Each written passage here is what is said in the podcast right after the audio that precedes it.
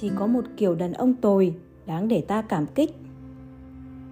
Sau khi ngủ trưa, tôi thấy có rất nhiều tin nhắn trên WeChat hầu hết đều do A Tử gửi tới. Đầu tiên là những bức ảnh tròn một tuổi của con gái cô ấy. Bé gái trong ảnh xinh như búp bê, cười vô cùng đáng yêu. Bên cạnh là A Tử đang cười đầy hạnh phúc, dịu dàng nhìn con. Cuối cùng, cô ấy nhắn cho tôi rất dài. Chị Vãn Tình à Tới tận bây giờ, em mới hiểu hết những lời chị nói với em vào ngày hôm đó. Hôm qua, em đi đón con trai ở trường thì có gặp anh ta. Anh ta đang sống rất khổ cực nên mới nhớ tới con trai. Nhưng em không còn hận anh ta nữa, bởi vì bây giờ em đang rất hạnh phúc. Thậm chí, em không thể tưởng tượng nổi, nếu tiếp tục sống trong cuộc hôn nhân như vậy thì hiện tại em sẽ ra sao. Ngày đó em cứ nghĩ ly hôn là mất tất cả, nhưng giờ em mới biết sống trong hôn nhân không hạnh phúc mới là điều kinh khủng nhất. Đặt di động xuống, lòng tôi nhẹ nhõm vô cùng. Anh ta trong lời a tử chính là chồng cũ của cô ấy. Ba năm trước, khi mới quen a tử, cô ấy vừa tròn 30 tuổi. Vì kết hôn sớm nên cô ấy đã có một bé trai 8 tuổi. Khi tôi đang viết muốn bao nhiêu hạnh phúc bấy nhiêu thì cô ấy tìm tới tôi. Vì chồng cũ của cô ấy đòi ly hôn cô ấy cần có một nhánh cỏ cứu mạng. Lúc đó, chồng cũ của cô ấy 32 tuổi, sự nghiệp đã có thành tựu, vừa được đề bạt thành giám đốc bộ phận, thu nhập cũng tăng lên. A Tử mới vui mừng được mấy bữa thì chồng cũ bỗng đề xuất ly hôn. Lý do là anh ta đã yêu một nữ khách hàng. Nữ khách hàng kia dịu dàng săn sóc hơn A Tử. Hơn nữa, còn có thể giúp đỡ anh ta trong sự nghiệp. Bởi vậy, anh ta lập tức quyết định ly hôn với A Tử để lấy người đó. Đương nhiên, A Tử không muốn ly hôn. Cuộc sống vừa khấm khá lên, trồng cây vừa tới ngày hái quả thì lại bị kẻ khác cướp mất. Sao cô ấy có thể cam tâm? Nhưng cô ấy chưa kịp nghĩ ra đối sách thì một chiều nọ, chồng cũ của cô ấy bỗng về nhà, mang hết đồ đạc quần áo của anh ta đi.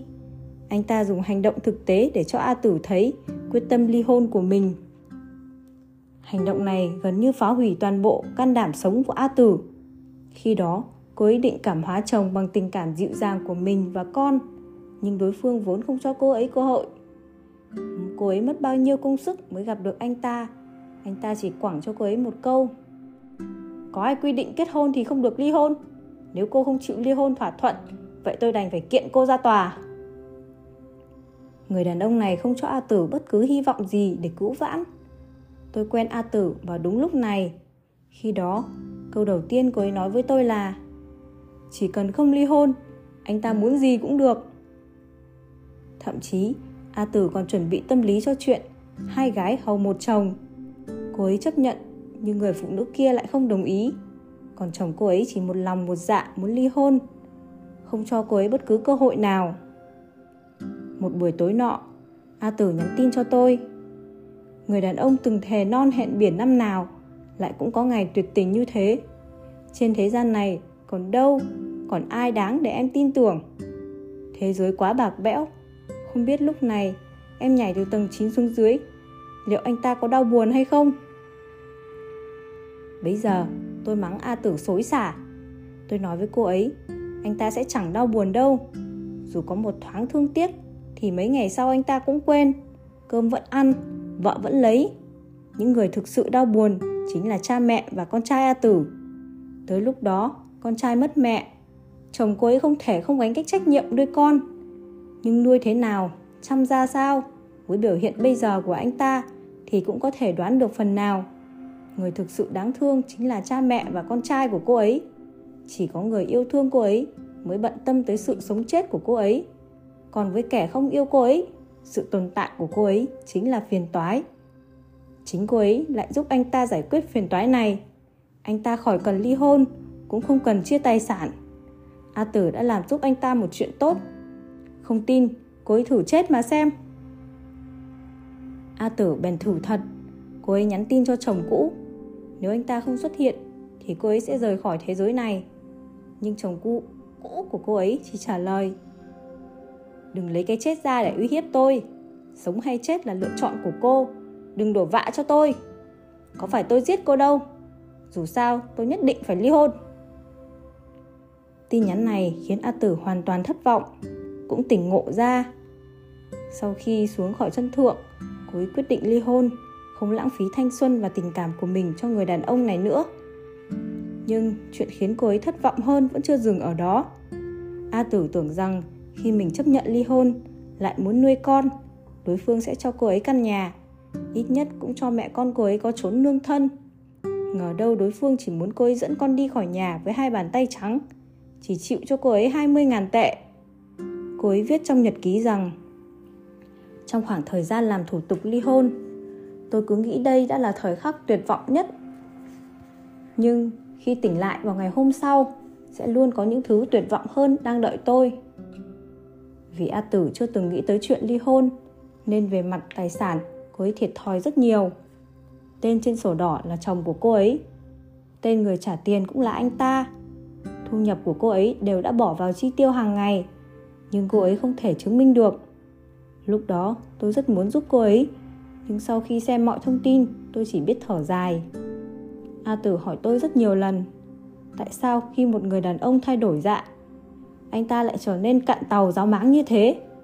Không lẽ anh ta không nhớ tới tình nghĩa vợ chồng bao nhiêu năm ư? Khi đó, tôi nói thế này. Em nhớ không có nghĩa là đối phương cũng nhớ. Em nghĩ cuộc hôn nhân này đáng được trân trọng, nhưng không có nghĩa là đối phương cũng nghĩ như vậy. Anh ta nói rất tuyệt tình, khó nghe, nhưng nhìn từ một góc độ khác thì cũng không sai. Đúng là anh ta có quyền được ly hôn, chỉ cần anh ta thấy không vui vẻ khi sống trong cuộc hôn nhân này, anh ta có quyền kết thúc. Để lựa chọn lại, có lẽ em thấy hành động của anh ta quá lạnh lùng, tuyệt tình, nhưng chuyện gì cũng có hai mặt. Nếu anh ta yêu người khác nhưng không muốn đưa ra lựa chọn, cứ lập lờ giữa hai người phụ nữ, vậy thì em càng thiệt thòi hơn. Giờ anh ta tuyệt tình như vậy, em sẽ không ôm bất cứ hy vọng gì với anh ta. Thế thì sẽ có lợi cho việc em bắt đầu lại từ đầu. Tôi không biết khi đó A Tử nghe lọt tai bao nhiêu, nhưng một tháng sau, cô ấy làm xong thủ tục ly hôn với chồng cũ. Nhờ sự tác động từ nhiều phía, cô ấy nhận được 80.000 tệ. Hàng tháng, đối phương sẽ cho con trai phí nuôi dưỡng là 1.000 tệ.